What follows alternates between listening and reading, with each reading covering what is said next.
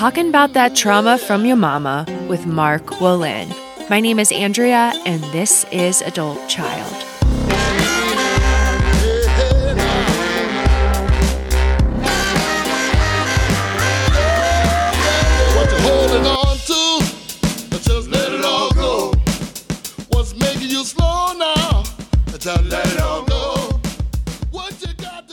Welcome back to Adult Child, where we take a deep dive into the impact of growing up in a dysfunctional family.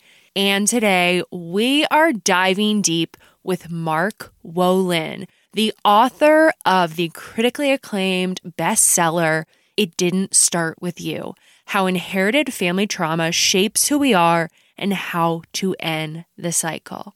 Now, we've talked about Mark in this book several times on the podcast. If you have not listened to episode 12, I highly recommend that you do. This is where I break down the concept of generational trauma, how trauma is passed to us not just psychologically and emotionally, but also genetically. And we will be diving deeper into this with Mark, as well as a myriad of other topics such as attachment trauma. This conversation is so fucking good, you guys. And this was a bucket list interview for me. So I'm so excited for y'all to hear it. But first, I want to talk a little bit about the core language approach, which is a therapeutic model that Mark created. And this helps us discover the root, the core trauma that is causing our present day struggles. And this is why I didn't heal for so long. This is why there was a Brian number one, followed by a Brian number two. It didn't matter how many 12 step meetings I went to, how many four steps I did, how many CBT therapy sessions I had, or how many times I promised myself to do things differently in the next relationship. Shit didn't get any better for me. I didn't get any better until I was able to identify the core trauma, which was my unresolved childhood trauma. So, through the core language approach, we find the story behind the story by identifying the core complaint, the core sentence, and the core descriptors. And then these then are our breadcrumbs to our core trauma. And this method can be used on both unresolved childhood trauma as well as inherited trauma. And I'm going to give you real life examples for both. So, unresolved childhood trauma, let's use me as the example. So, first, the core complaint. This is a phrase to describe your current fears or your current struggles. So, for me, it was the fear that Brian number two will break up with me, that he will abandon me, that I keep finding myself in toxic relationships with emotionally unavailable alcoholic men. Next, we identify the core sentence. So, this is the outcome that could result if your fears come true or what your struggles uh, result in. So, for me, it was, you know, if he breaks up with me, my life is over. I won't be able to handle the pain. I will never get over him. This is the last person on earth that will ever like me, and I will die alone. Number three, the core descriptor. So, this is kind of like a mini fourth step almost for those of you familiar with the 12 steps, but this is where we describe our relationship with our parents. We write down what we resent about them, paying close attention to emotionally charged words. So, for me, my dad.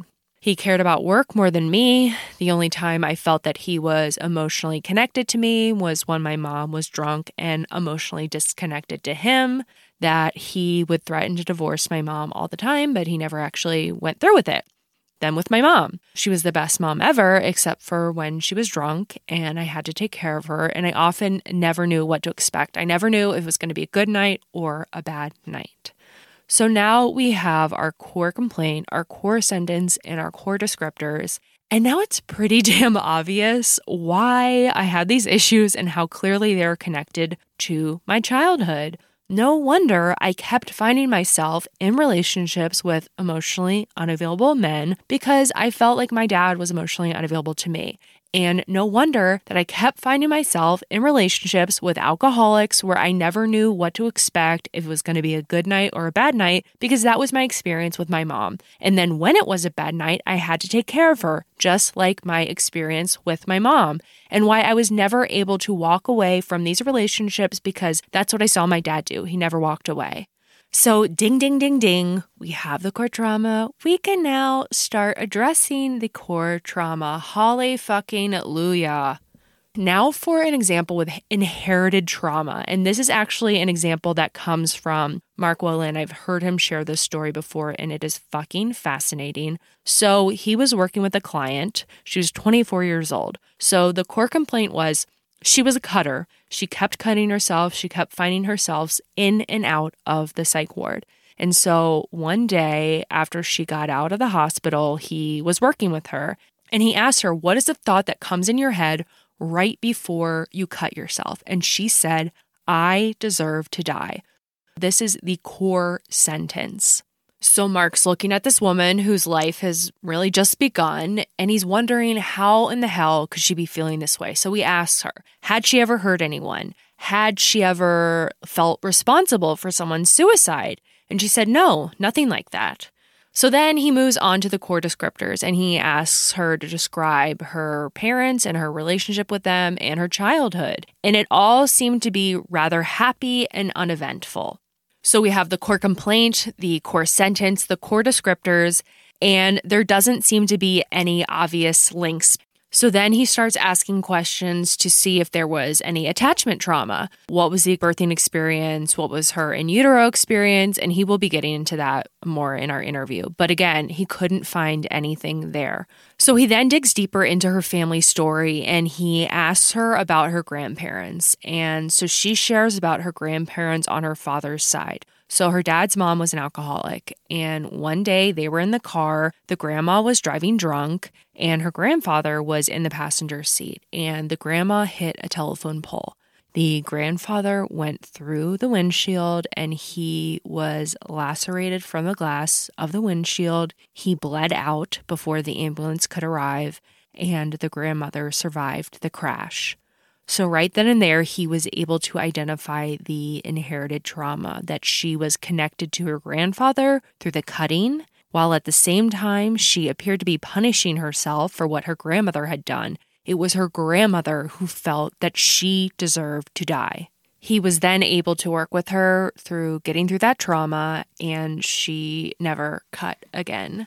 There are so many other stories that are as fascinating, as crazy, that are in his book. So you need to fucking read it if you haven't. But now, enough out of me. Let's talk to this amazing man and hear all of his wisdom. And please give me a five star rating on Apple. I would really, really, really appreciate it. And it will help me reach more adult children. So just think if you're not giving me a five star review on Apple, you are contributing to the suffering of others. So just sit with that. I'm joking, but at the same time, I'm not. Now for Mark.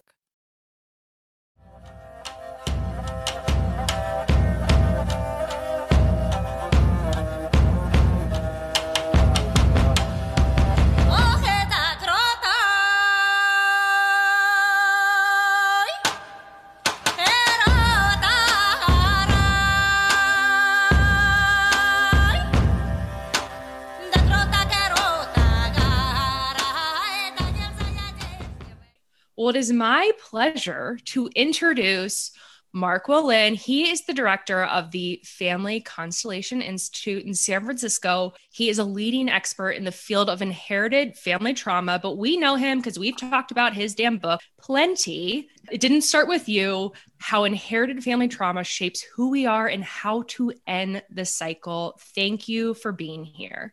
Oh, I'm happy to be here, Andrea.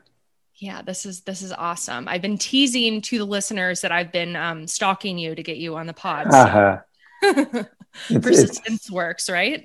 it's my pleasure. So I have brought up your book uh, several times, you know, in the pod, and um, the listeners are definitely familiar with the concept of inherited trauma. But before we kind of get into all that, I would love to learn a little bit more about your background, um, specifically how you ended up doing this work and if there's any sort of connection between your child experiences and you going down this path? Oh, uh, absolutely. I, I was led um, through the woods in a not so easy way, I would say. I began to um, lose my vision in one of my eyes, and um, the doctors couldn't explain it. And at what know, age? Oh, I was probably 31. Okay. And, and I began to, um, you know, the, uh, I, I've always been a investigator and it wasn't good enough to hear, well, we don't know what caused it. We think it's just stress. Mm. And, and they said, well, what, you know, what can I do about it? And they said, well, nothing really. We, um, in fact, the way it's uh, progressing, we think it's going to hit your other eye also, and you're going to probably lose your vision. I was diagnosed with a chronic form of retinopathy, and there's no cure. And now I'm terrified because I, I'm thinking here I'm 31 and I'm going to go blind, and um, and everything I tried um, just seemed to make it worse. I went on juice fasts and I uh, hands-on healing and acupuncture and just everything. But as I later in life would figure out that it isn't what's what we do; it's who we are. Mm-hmm. That is a big component of our healing and the inner work that we do. But anyway, back then I'm just running around uh, like a chicken with my head cut off, looking, looking, look, yeah, with one eye, looking for answers. And uh, so I, w- I went on this search for healing, and the search led me, um, you know, halfway around the globe as far as Indonesia, where I'm learning from several wise teachers who taught me some fundamental fundamental principles. Um, one of which was the importance of healing my relationship with my parents. Mm. Um, but before I could do that, you know, I had to heal what stood in the way. I don't know it at the time, but it's inherited family trauma, specifically the anxiety that I had carried, that I'd inherited from my all of my grandparents who were each orphaned in some way. Three of them lost their mothers when they were infants, and the fourth lost her father, uh, one. So ultimately, she loses her mother too in the grief.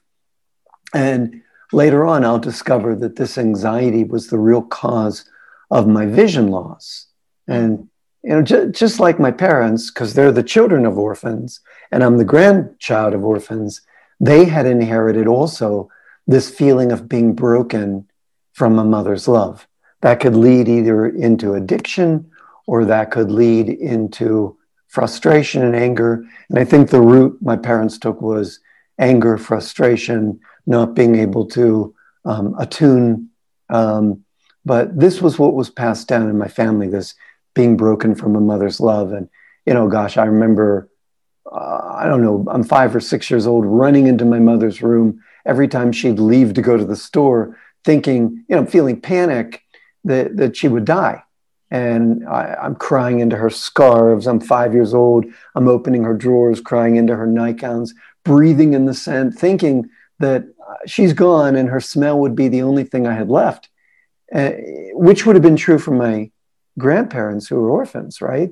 They maybe had their mother's garment after she died. Anyway, I shared this with my mom years later that I told her that I, you know, you, whenever you'd leave, I'd cry into your clothes. And she said she had done the exact same thing when her mother left the house. And then my sister reading the book said, honey, I did that too when mom left the house. And then I realized the family pattern in my house was if your mom's out of sight, she's dead. And after healing you know, this break in the bond with my mom, uh, the strange thing happened. My sight came back, you know, and I didn't expect it to come back. It, um, and afterwards, you know, it, it was quite a gift.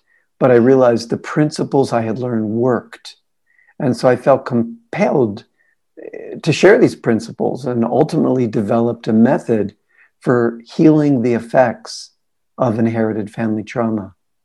Hmm. So, had you lost full vision out of one or both of your eyes?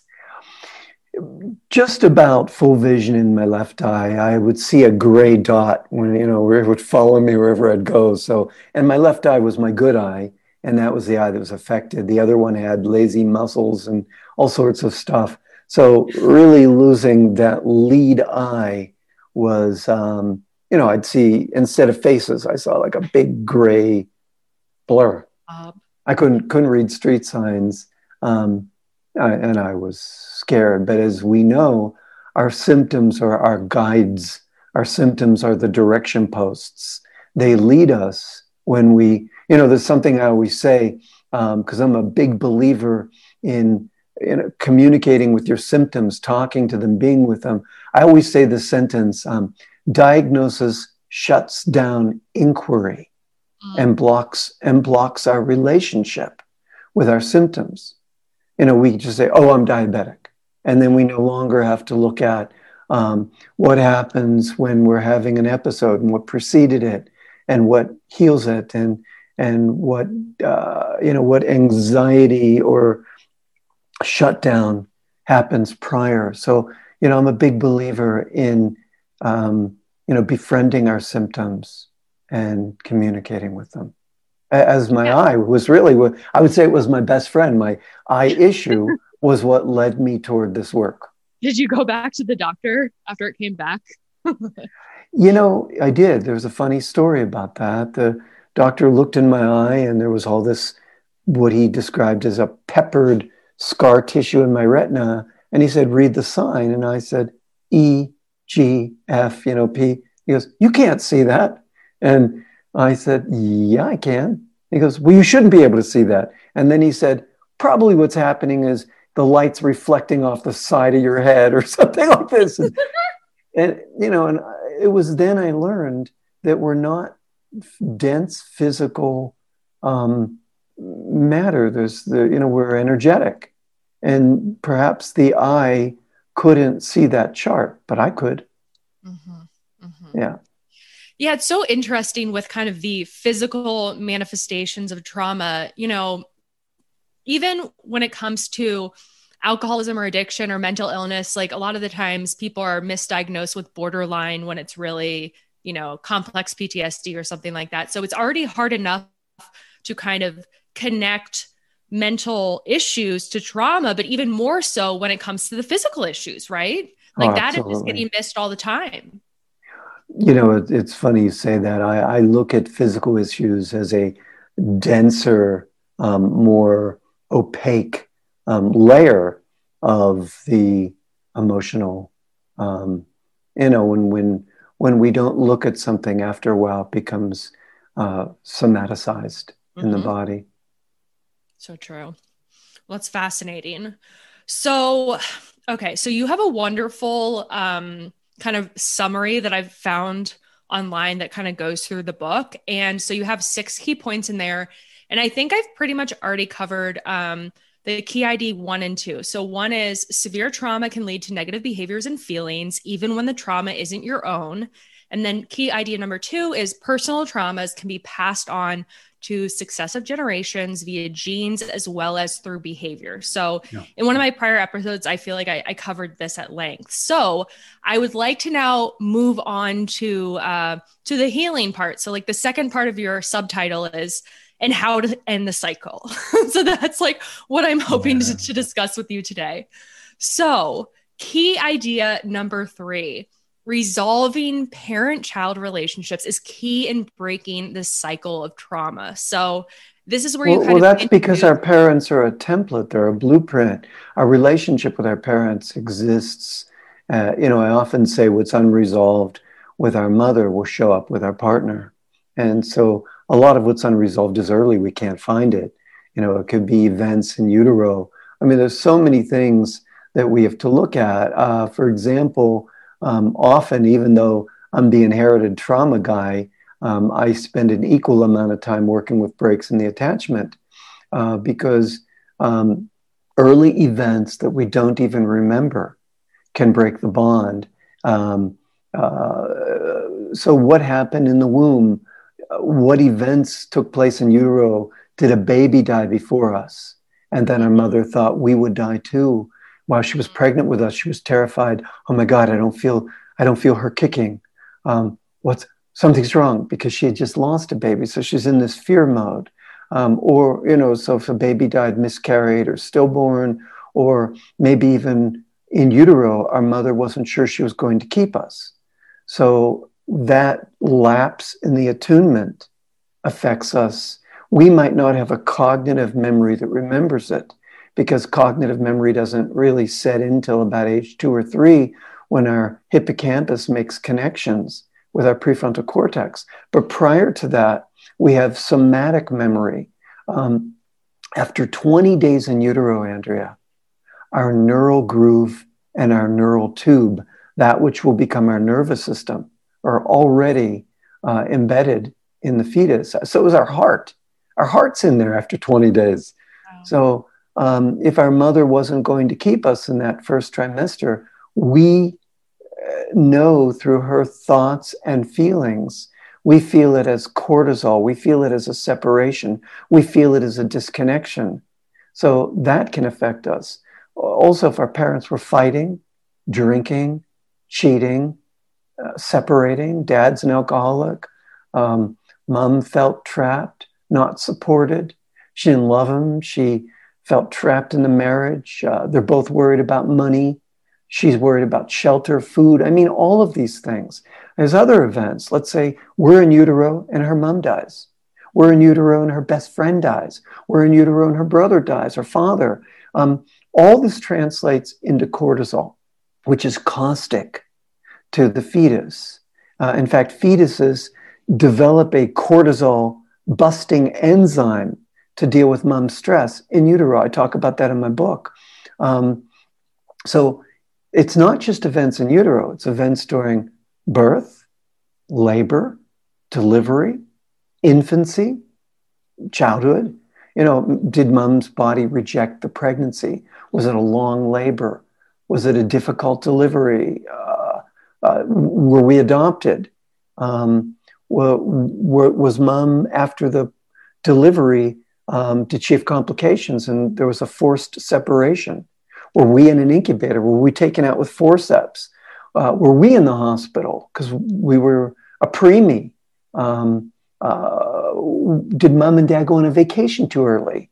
Were we sent to grandma's uh, at age three for a week?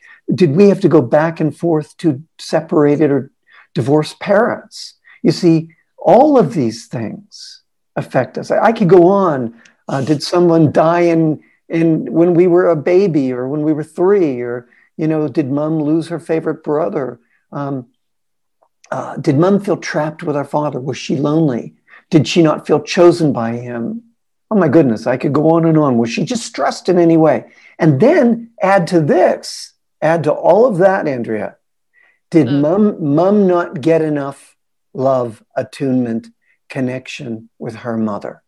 Because if mom didn't get enough from her, she couldn't give enough to us. Mm-hmm. And then maybe we took care of her emotionally rather than could receive from her emotionally.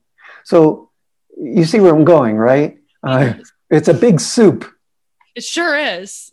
yeah. yeah, that's so interesting. I, you know, I was somebody that developed separation anxiety at such a young age, and I can pinpoint a lot of experiences I had maybe from five years old and beyond, but um, I've always heard that attachment uh, styles are formed so much earlier than that. So I've always been curious what could have happened. But then you said the thing, I know that my mom had um, a miscarriage before she had me, and I never thought about that. So after we get off mm-hmm. the phone, I'm going to call her uh, and ask her, like, were you, you know, were you worried that you were going to lose me too? She may um, have forgotten because once you came, once you came out and she was so happy, that she may have blocked her fears. Says, oh no, everything was fine during the pregnancy. But that isn't always true. Memory is a tricky thing. Mm-hmm. Um, so, uh, but yeah, if she had a miscarriage prior, she couldn't help but think, oh my gosh, I hope this pregnancy is okay. Oh my gosh, what I don't feel her kicking. I don't, you know, what if what if she doesn't live? Well, maybe I won't get attached until we go further along. And in that place of not getting attached, there can be a break as well. Look, I'll say it a thousand times. Our early relationship with our mother is the foundation, the blueprint, um, the, the template for building safety and security. It's the foundation for trusting life, trusting our environment, trusting experiences, trusting people, uh, trusting the care we receive from our partner, our, our therapist, our doctor, trusting our body. I mean, it's everything. So when there's been a break with our mom, and I know you asked me about healing, I'll get to that. No, we're, we're uh, go for it. You, you're on a roll. but when when there's been a break with our mom, it's a challenge to feel uh, safe and secure in life.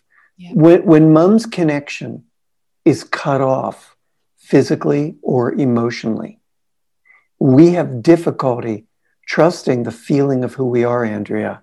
That's because our inner experience, a child's inner experience of himself or herself, um, is dependent on mom's attunement. For example, when mom is looking at us fully attuned, doesn't mean her attunement is to be 100%. 30%, 20 or 30% is good enough, says Edward Tronick. Um, uh, uh, look up his still face experiment. All you listeners, look up Edward Tronick, the, still, the still face experiment look at his video and watch what happens when mom for two minutes doesn't attune to her baby. The baby goes crazy. But anyway, having a break in the bond with our mother is like having a break in the bond with our inner core, with ourselves. Mm. Um, it, eh, oh man, I have so much to teach you guys, but it's like um, we can have you back too. Yeah, it, it, we um, is this video as well as um no we're just i'm just going to share the audio. Oh just okay. All right all right. So um yeah. What do you want to show something? No no no. Oh, i didn't i didn't know if i needed to, to clean my hair up or take a shower. No i'm kidding. No. yeah it's okay. I haven't brushed my teeth yet. Um, look when our mom looks at us with attunement it's how a core an inner core is built. She goes, she'll say something like, oh, There you are. Oh, look at you. Oh, you're so precious. Oh, you're smiling. Oh, your eyes are lighting up. And inside, we, the baby, are having an inner felt sense experience of me smiling. Mummy, see me. Uh, I, I, I good. I feel good. You get what I'm saying, right? Mums create the baby's felt sense in her experience. But if she's dealing with alcoholism, or she's married to an alcoholic, or she's didn't get enough from her mother, or she's stressed, that attunement can go out the window. And we always question, why don't I feel good inside? Why does my body, why do I have this terrible loneliness inside? Why do I uh, fear the sensations in my body? You get what I'm saying, right? Because we didn't get enough of our mom making us feel okay. Where does dad uh, play in the picture? a little later.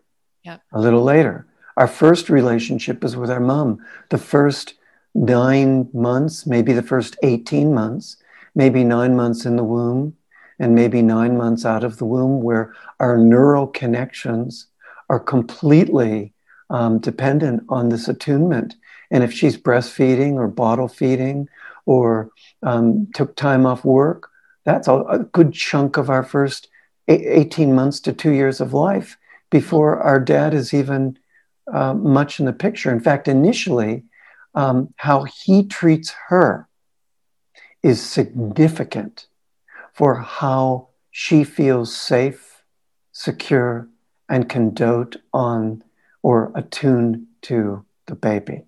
So dad, dads are really important. But at first, um, the way our dads felt is through her because we're in utero, right? We're we're in her body. So uh, we our initial relationship is with with her through the body. Mm-hmm. Yeah. Then yes, dads are really important. A little later. Mm-hmm. So do you want to talk about that? Kind of what like the impact that that plays? Yeah, we we first of all, as I said early, um, we have to have our mom feel supported. Yep. And, and that's key for our development. Because if she's not supported, um, then there's stress. And here's another factor. Let's say she doesn't like him, um, our dad, and so we could either align with her against him and cut off our source from our father, which doesn't work. Or let's say she's not present and we align with him against her. Well, that that's common too. We become daddy's girl, daddy's boy, mummy's girl, mama's boy. We're chromosomally and epigenetically 50% of each in a way. So mm-hmm. we we need to receive, you know, in the book, one of the things I teach is look, I get that we all have broken relationships with our parents. That's why we picked up this book in the first place. but um, I teach people how to get support even where there was none, as you know. I teach people how to heal those relationships even when we can't. Because I know, given my story with my eye, and, and uh, you know, I was so disconnected from my parents. In fact, I would go to these spiritual masters and they'd say, go home and, uh, you know, make peace with your parents. And I'd say, what? I go, no way. And after I heard it again and again, I said, wow, maybe they know something I don't. So that's what I did. I healed my relationship with my parents, and my vision came back. And I said, oh, I think this works. I think this stuff works. So what I've learned is, you know, we can't sustain broken relationships with our parents. So let me say this for the listener who says, but my parents did really crappy things. Yes, they did but at least heal that relationship inside in your inner landscape. That's what I wanted to talk with you about. That yeah. What you say, it's it's not necessarily about healing the actual physical relationship with that with them, but healing the relationship that lives inside of us. Oh yeah. Yeah. So what does that mean?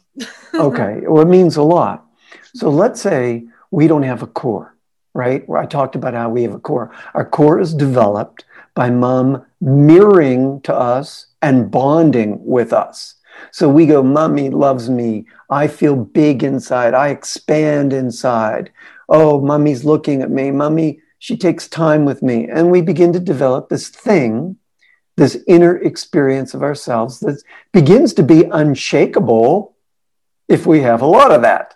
If we don't have so much of that, it's pretty shakable. It's a, you know, um, our hair's out of place and we, you know, and we fall apart or, yeah, you know, tell me about it. yeah, right. Or, or, or, you know, if we don't have a, a, a developed inner core, you know, a uh, fight with a friend takes us down a rabbit hole. Um, a bad email, a, a three a week relationship makes us want to kill ourselves. exactly. Yeah, right. Exactly. A three week relationship because we go, oh, this person left me. I can't live without this person. person on earth that's ever going to like me. right. But that's, see, you see, I'm glad you brought that up.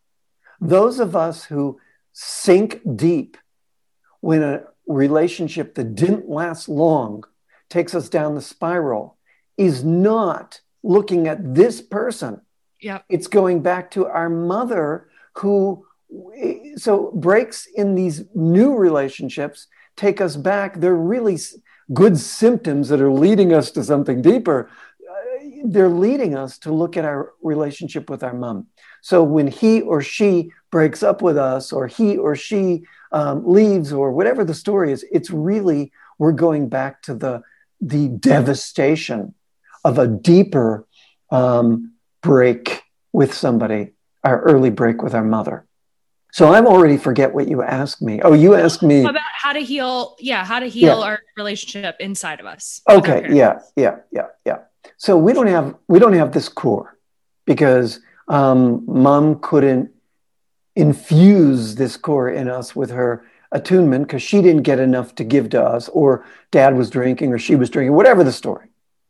So if we don't have a developed core, we can't go back to our parents because if we go back to our parents to heal it, the first time the first time they chew food wrong, or the first time they look at us wrong, we'll go, we'll shut down or we'll shrink or we'll defend. Mm. So I often say, look, in order to go back and heal that relationship in person, build your core first. Do your inner work to build your core so you can then take the show on the road and heal your relationship with your parents in real life. So you asked me, what are some of the ways people can heal with their parents in real life? Well, in the book, one of the ways I teach is to look behind the parents and see what made them disconnected from you, see what made them drink, See what made them cruel. See what made them shut down. So it's not felt so personally. One of the things, oh, of course my mom couldn't attune to me. Uh, let's use the example you gave a little while ago. She lost the baby before me. Of course, she was afraid she'd lose me too. No wonder I didn't get enough of her. So that's one example. Another example of, oh, my father was um, uh, in foster care. No wonder he was violent and frustrated every time he looked at me. Um, he, I reminded him of his own inner child inside himself that he had to snuff. So whenever he saw me as a little baby, he got violent. So rather than blame him for being a horrible, violent person, the compassion and understanding that comes in from, of course, he would ha- he would have been brutal to me as a little child. He was brutal to his own inner little child. You get it? So yeah. we start to look behind the parents so their behaviors aren't felt so personally. Another thing we can do is let's say we can't heal our relationship with our mom because she hurt us too deeply. Oh, okay, that's reasonable. Put a photograph of your mom over your left shoulder when you go to sleep at night. So your head's on the pillow, you're looking up at the ceiling, and somewhere on your left nightstand or taped on your bed frame or taped on the wall over your left shoulder is a photo of your mom. And look at that photo and say, okay, mom, and, visualize that you're kind of talking to mom's higher self or or that this practice is spiritually guided andrea you know um, so you'd say to the photo mom please hold me in my sleep so i can learn to feel safe in my body teach me how to trust your love how to receive it and how to let it in without taking care of you just receiving mm. and those would be the words and then visualize a thread a wave a current, an energy, your mom's hand holding you at night while before you go to bed, a very important time for neuroplastic change. And visualize before you go to sleep that mom's holding you and you're able to take in and receive. Now, you're not doing it in real life, but you're doing it with a picture, but the brain doesn't care. The brain doesn't really notice um, where the healing comes from. It just wants the healings. So the heal, the same regions of the brain activate, the same neurons activate as if you were doing it in real life. In other words, visualization is just as potent as real life experience. Mm-hmm. Wow. so much. this is amazing. Yeah, we could we could talk all day, Andrea. Yeah, we sure could. Um, now, what do you say if uh, what if you can't figure out what happened to your parents? Because as far as what their prior experience was. Oh, okay. Because there's no information. Yep. Is that what you're saying? Mm-hmm. Okay. Yeah, yeah, yeah. That's common because our parents are dead, or or our parents or uh, not talking. They don't share a lot. or okay. So one of the things, as you know, I teach in the book is I teach people how to listen to their trauma language. Yep. Yeah, so, I want to dive into that. Uh, we will. Okay, I'll save it for later. But let me just say this um, the information of what our parents don't tell us or what we don't know, it lives in us. It's in our fears, it's in our unexplained symptoms, it's in our uh, self destructive, self sabotaging behaviors. It lives in the symptoms of an illness that appear after you know an unsettling event or when we reach a certain age or we get into a relationship because our relationship struggles that that is a very good indicator of what lives in our family no and kidding. what happened with and what happened with our mother this podcast yeah right exactly but but it also you know not only our early relationship with our mother but it's also um, you know uh, what happened in our family you know how we let ourselves be treated the repeated uh, how we treat other people the repeated ways we deal with money uh, success. All of this is a breadcrumb trail that that gives us um, more than a glimpse of what might have happened in our family history even if you know it's been lost or kept secret or we're adopted and this helps us explain why why we feel the way we feel. Mm-hmm. Okay, so let's dive into the uh, the core language approach. All right, all right. I thought you wanted to go into healing. I'll do that later. Well, I'll tell you what. We'll save the good stuff for last. We'll save how we heal uh, for the for the end. So there's a positive end to the yes, podcast. Yes. No, that's whole right. damn thing positive. So you're good. All right. So look, trauma language is really important, and it's the reason I wrote that book. I, I discovered that when trauma happens, clues clues are left behind um, in the form of emotionally charged words and sentences. Um, and again, it's like this breadcrumb trail. It's like finding the missing piece of the puzzle when we learn how to follow it that lets the whole picture come into view and finally can help us explain why we feel this way just from the things that we say and do. Because this trauma language can be verbal and nonverbal. And first of all, let me, let me talk about the verbal trauma language. We know from trauma theory that when a traumatic event happens to us, significant information bypasses the frontal lobes. So the experience of exactly what happened to us, uh, it can't, can't be named or ordered through words because our language centers are compromised. Our hippocampus is compromised. And so during a trauma, and without, without language, our experiences are stored as uh, fragments of memory, fragments of body sensations, fragments of images, fragments of emotions, and fragments of language. So it's like the mind um, explodes, it disperses, and essential elements get separated. We lose the story of what happened to us and never complete the healing.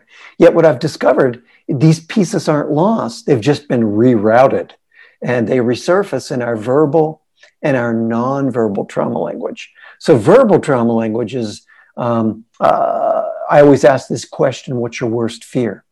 And if somebody says, oh, I'll be abandoned, I'll be left, um, that's verbal trauma language. Another verbal trauma language is I'll hurt somebody, I'll hurt a child, uh, I won't save somebody, um, I'll be responsible, um, I'll, I'll be put in jail. This is verbal trauma language. When it's nonverbal, again, we look for the physical and emotional symptoms that show up after an unsettling event. You know, for example, uh, our partner leaves us and we feel like we want to kill ourselves. So what, what's really showing up is the break in the attachment with our mom. So we look for our fears, our anxieties, um, often anxieties that strike uh, suddenly when we reach a certain age age 30 was the age, say, our grandmom became a widow. And so our parents divorced at 29. So as soon as we reach that same age, all of a sudden we look at our partner and we feel shut down without realizing it's connected to family history. So ages are important. Uh, like I said earlier, we have to look at our depression, our destructive or self sabotaging behaviors um, that arise after a situation that's similar to a trauma in our family history. Um, eh, this nonverbal trauma language, it's everywhere. It's in our relationships, it's in our career, money, all of it. Yeah. Okay. So now where? We want to go into I mean, is that covering core descriptors? I guess it kind of is. Well, yeah, you know, core descriptors are, you know, one of the things I do is I ask people uh, 20 different ways to come up with um, this trauma language, you know, how they describe their partners, their parents, their, their fears. So, look, when I work with a client, the first thing I do is I listen for this trauma language. Like uh, um, this language, as I said, is both verbal and nonverbal. And um, then after we've I've isolated this trauma language, uh, we track it back, and you learn to do this in part two of the book. You learn to track it back to an originating event mm-hmm. in the early childhood or, or in the fa- or yeah or into the family history. And then we're ready to do the deep work to heal. And healing involves many things but mostly uh, we need to focus on having you know positive experiences that allow us to feel integrated in our body. And that's the key positive experiences that we can um, feel connected to these positive experiences, the feelings of these positive experiences, the sensations of these positive experiences in our body, because this will allow us to calm our brain's uh, trauma response so that we can break this cycle of traumatic living. So, in a session, I'll often facilitate p- positive experiences with people and then give homework practices based in neuroscience that can help us change our brain. Do you want to give some examples? No. No, yeah, absolutely. I'm teasing. Of course I do. okay, we're done. We're done. We're done. Make a okay, okay. no. Um, so look, uh, yeah, let me let me give lots of examples. Um, first of all, let me let me explain what I'm talking about. So to heal, I want to underscore this. We've got to have positive experiences that can change our brain. And then we've got to practice the new feelings and the new sensations associated with these positive experiences. Why? Because when we do this, we're creating new, new neural pathways uh, in our brain. That's true. You know, neurons are wiring together in a new way, but we're also stimulating the release of feel good neurotransmitters in our brain, like serotonin, dopamine, uh, GABA. Um, also, we're stimulating the release of feel good hormones um, in our body, like estrogen, oxytocin, and then even the genes that we've inherited or uh, the gene expression we've inherited or got uh, uh, exacerbated when we had an early trauma. The genes involved in our body's stress response can even begin to function differently. They can improve. We can change the way our DNA expression expresses. So um, that's like exa- removing those tags, essentially. Yeah, you know, we when a trauma happens, we have epigenetic tags that tell our body, okay, this terrible thing happened. Let's use the this gene and ignore this gene to help survive it. So you know, to to so we can uh, you know deal with this trauma, but we can change even that mechanism, that expression, by positive experiences. Now, positive experiences, I teach in the book the reader um, to have to to to um, receive comfort and support, even if there was none. I also teach to have uh, a gratitude practice, uh, to uh, engender your compassion, to find your own compassion where it may be missing for yourself, for what your parents went through, what your grandparents went through. Um, so practices of comfort, support, compassion, gratitude, having a generosity practice, having a loving kindness practice, doing something nice for somebody every day, practicing mindfulness, keeping an open mind, being curious. Ultimately, anything that allows us to feel strength, inner strength, peace, joy inside, these types of experiences feed the prefrontal cortex. And they can help us reframe the stress response so it has a chance to, um, to, to, to downregulate, to calm down. The idea is to pull traction away from the limbic system, um, you know, our overactive amygdala, and bring engagement um, to our forebrain, really, um, uh, specifically the prefrontal cortex, where we can integrate these experiences and our brains can change. Um, we, we know from mindfulness studies that just practicing mindfulness actually shrinks the amygdala and thickens the prefrontal cortex.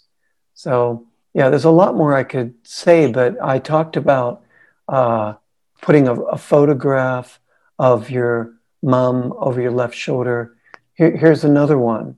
You know, maybe having a practice where you feel your ancestors at your back supporting you, hearing them say to you, um, you know, from now on, we stand behind you, supporting you, and you don't have to live small like we did, or impoverished like we did, or unhappy as we did.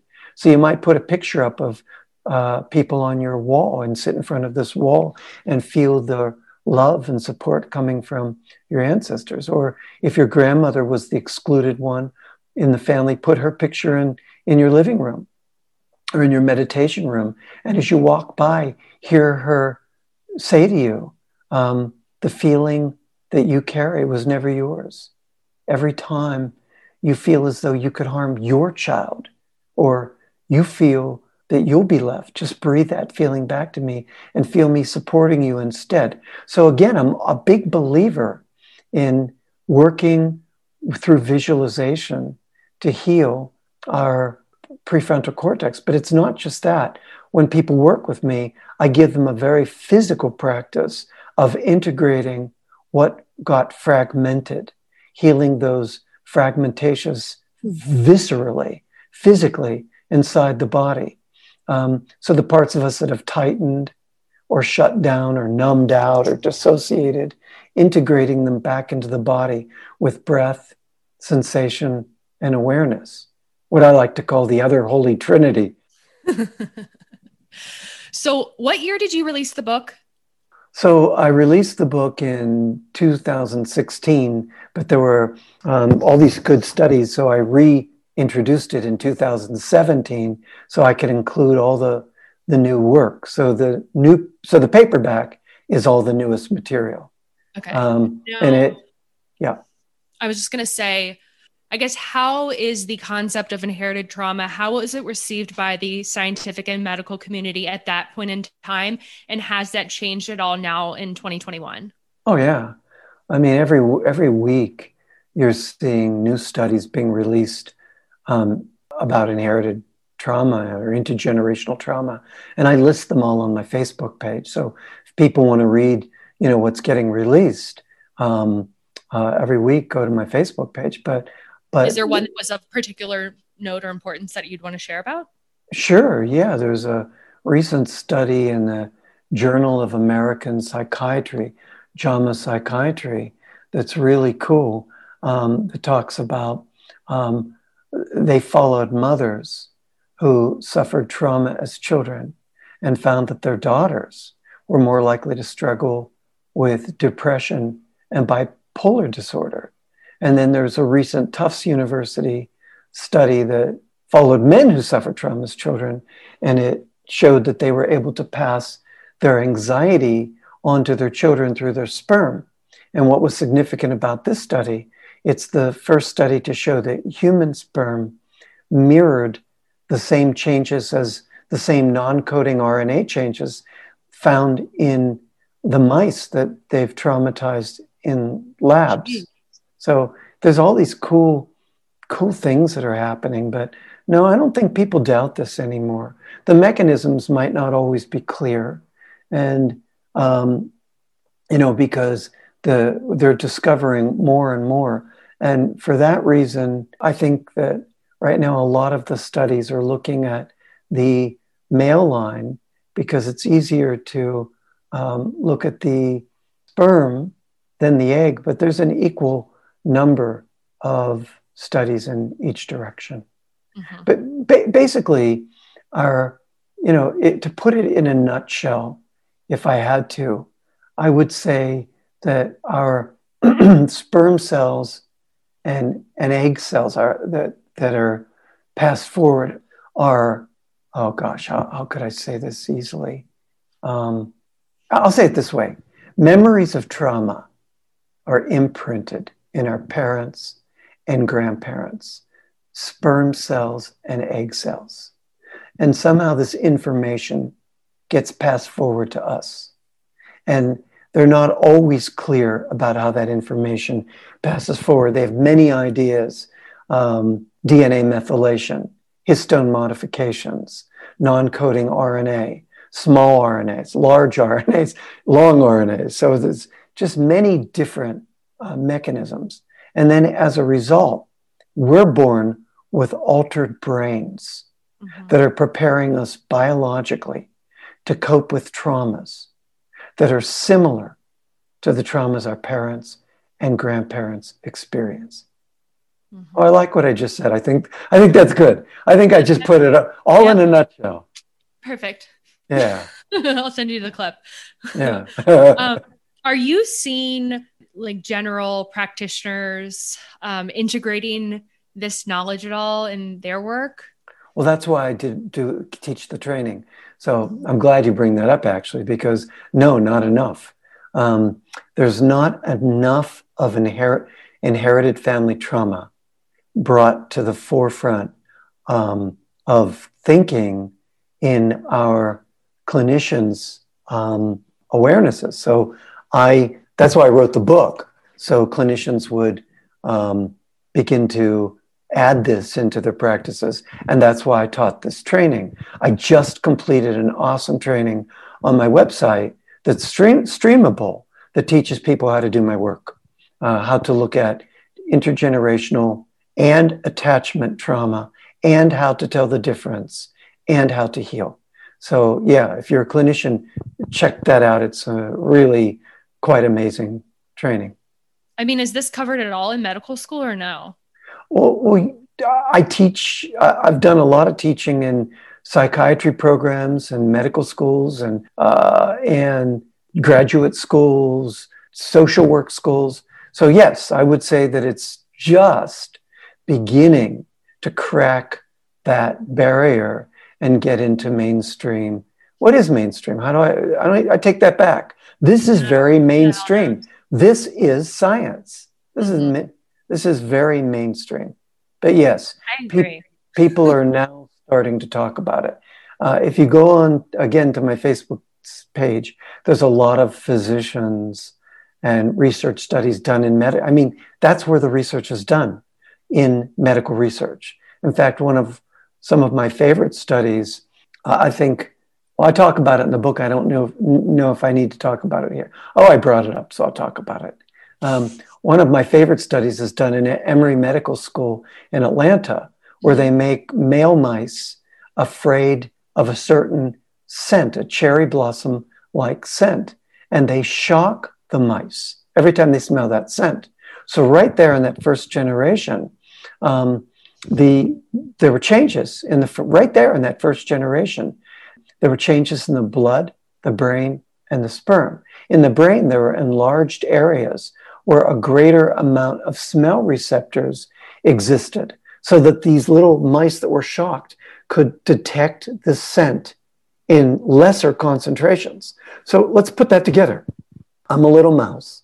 I'm shocked. Now I'm freaked out, and my brain is protecting me. It's already making me more keenly aware of the same scent at lesser concentrations. So the, mi- the mice brains had epigenetically adapted to protect them. So the researchers had this cool idea. Well, what happens if we take some of the sperm, because it's this changes are in the sperm too, and impregnate females who weren't shocked? Well, here's the cool thing. The amazing thing is what happened to the pups and the grandpups. They became jumpy and jittery in the second and third generation just by smelling the smell. They, they had inherited the stress response without directly experiencing the trauma. Oh. So, in answer to this question, all this research is done in medical schools. Um, and um, there you go. I could, t- I could talk about it all day. I know you could, and I would if I could. So, when you're working on a new book, when can we expect to have that in our little hands? Oh yeah, that, that's going to be a good one. I'm working on sim- symptoms. Well, well, I'm excited about it. So I'm working on symptoms um, and the way they're connected to uh, trauma, both intergenerational and attachment, and specifically complex symptoms um, where our doctors throw up their hands and say, um, yes, you have very complex symptoms. so that's that's what I'm, you know, like the one I originally started yes. my journey with, which was all part of a bigger complex. Yeah, it was anxiety, which led to stress, which led to blindness, which led to me going on a search, which led to this talk today. Did you ever rock an eye patch? Did I ever rock an eye patch? No, I didn't. I was always covering one eye um, to you know because yeah because it was really quite disconcerting to have one eye that saw and one eye that didn't but mm-hmm. now thank goodness both eyes see and it's um, yeah it's better That's amazing. Well, you are amazing. Seriously. Thank you so Oh. much for all of this. Um, Oh, you're welcome. Thank my you. last question to you would just be like, you know, your work, what you have done, you have impacted the lives of so many people. And are you able to receive that? Like, that is, it's truly amazing. You know, Thank- you've really had a huge impact on people. Thank you for saying that. So I didn't know what the book was going to do, quite frankly. And here I am, late five years later, and it's uh, been a bestseller. It's in 22 languages. Um, all over the world, it's being read. It, it's really quite gratifying to know that the book was as big as it was. I, I had no idea in the beginning. I just needed to get this work out there. So I'm really quite grateful to see. Um, you know, it light up all people's awarenesses all over the globe. Mhm. Yeah, it's amazing. Well, we will have you back once you have your book, or I mean, I'll take you anytime. I'd take you every week if I could, but Uh, I definitely will be promoting your book and um, all your studies, and I'll be sure to include all of your information in the show notes. This has truly been a dream come true. I've been bugging you for a year. You've been on my like, you know, my uh, guest bu- bucket list, so I get to Oh. cross this one off. So thank you so much. um, oh, you're welcome. It was, share your time with me. oh, Andrea, it was just an absolute pleasure talking with you. I'm glad we did it.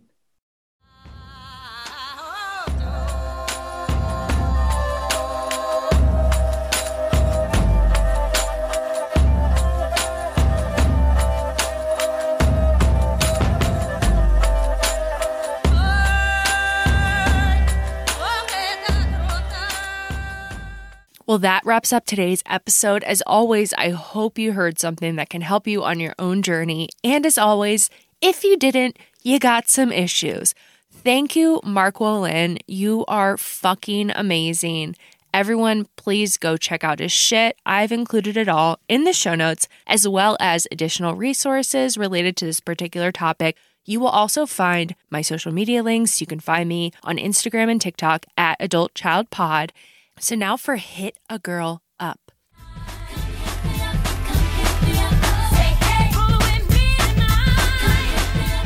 So I've had several people ask when and where the Dr. Drew interview is. I don't know. I think it's going to come out in the next few weeks. I'm going to reach out to them if it doesn't drop tomorrow, which would be today if you're listening. So it might come up on the 14th, but if not, I'm going to follow up with them and see where the hell that is. I actually, to be honest with you, I had a dream that they, Dr. Drew called me up and he told me that it was too inappropriate and that they couldn't release it. I don't know what that's supposed to mean, but I don't think that's going to happen because I definitely was not inappropriate. I also wanted to read a message that I received from Renee. Andrea, I love you. I love your podcast. I'm on number five, so this will be a nice treat for her when she finally gets to number 16. I recommended it to my daughter and the other women who I know will love it. Your seventh grade experience was so much like what happened to me at 12. Thank you for busting wide open all the stuff that's been rotting in me for 40 plus years. Thank you for your courage, humility, and humor. I love you, Andrea, not Andrea. May I get to meet you trudging on the road of happy destiny. Thank you for your inspiration. Well, thank you, Renee. And one of my dreams is one day maybe we can have an adult child meetup. It'll be crazy. Uh, let's dream big, y'all. If you have comments, questions, insights, please hit a girl up. Check out the show notes for ways to contact me. Next week, I'm really excited for you guys to hear this interview too. I'm talking to an author, the son of a Holocaust survivor, and his story is really fascinating. So I'll see you next week. It's going to be super raw, it's going to be super vulnerable, and I'm super excited for y'all to hear it. It's going to be a goodie, I promise.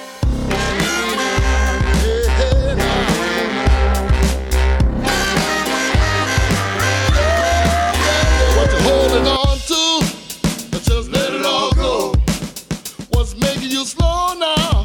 Just let it